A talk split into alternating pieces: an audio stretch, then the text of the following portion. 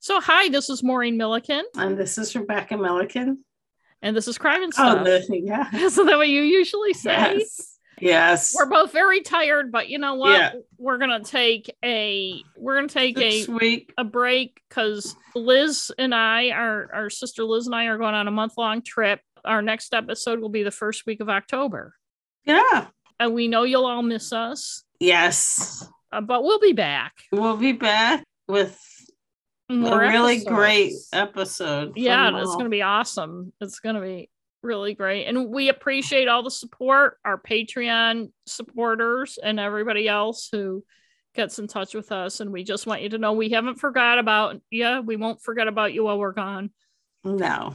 and we'll be will. back you know we don't Thank- Mm. take a lot of breaks like other podcasts do. No. Um, we'll still post stuff online facebook becky will keep up our facebook account Oh yeah. post I don't stuff. do much on the Facebook. Well, this isn't a confessional we're trying I to be know. Pat, Okay. I know you're tired, but we just wanted to let people know.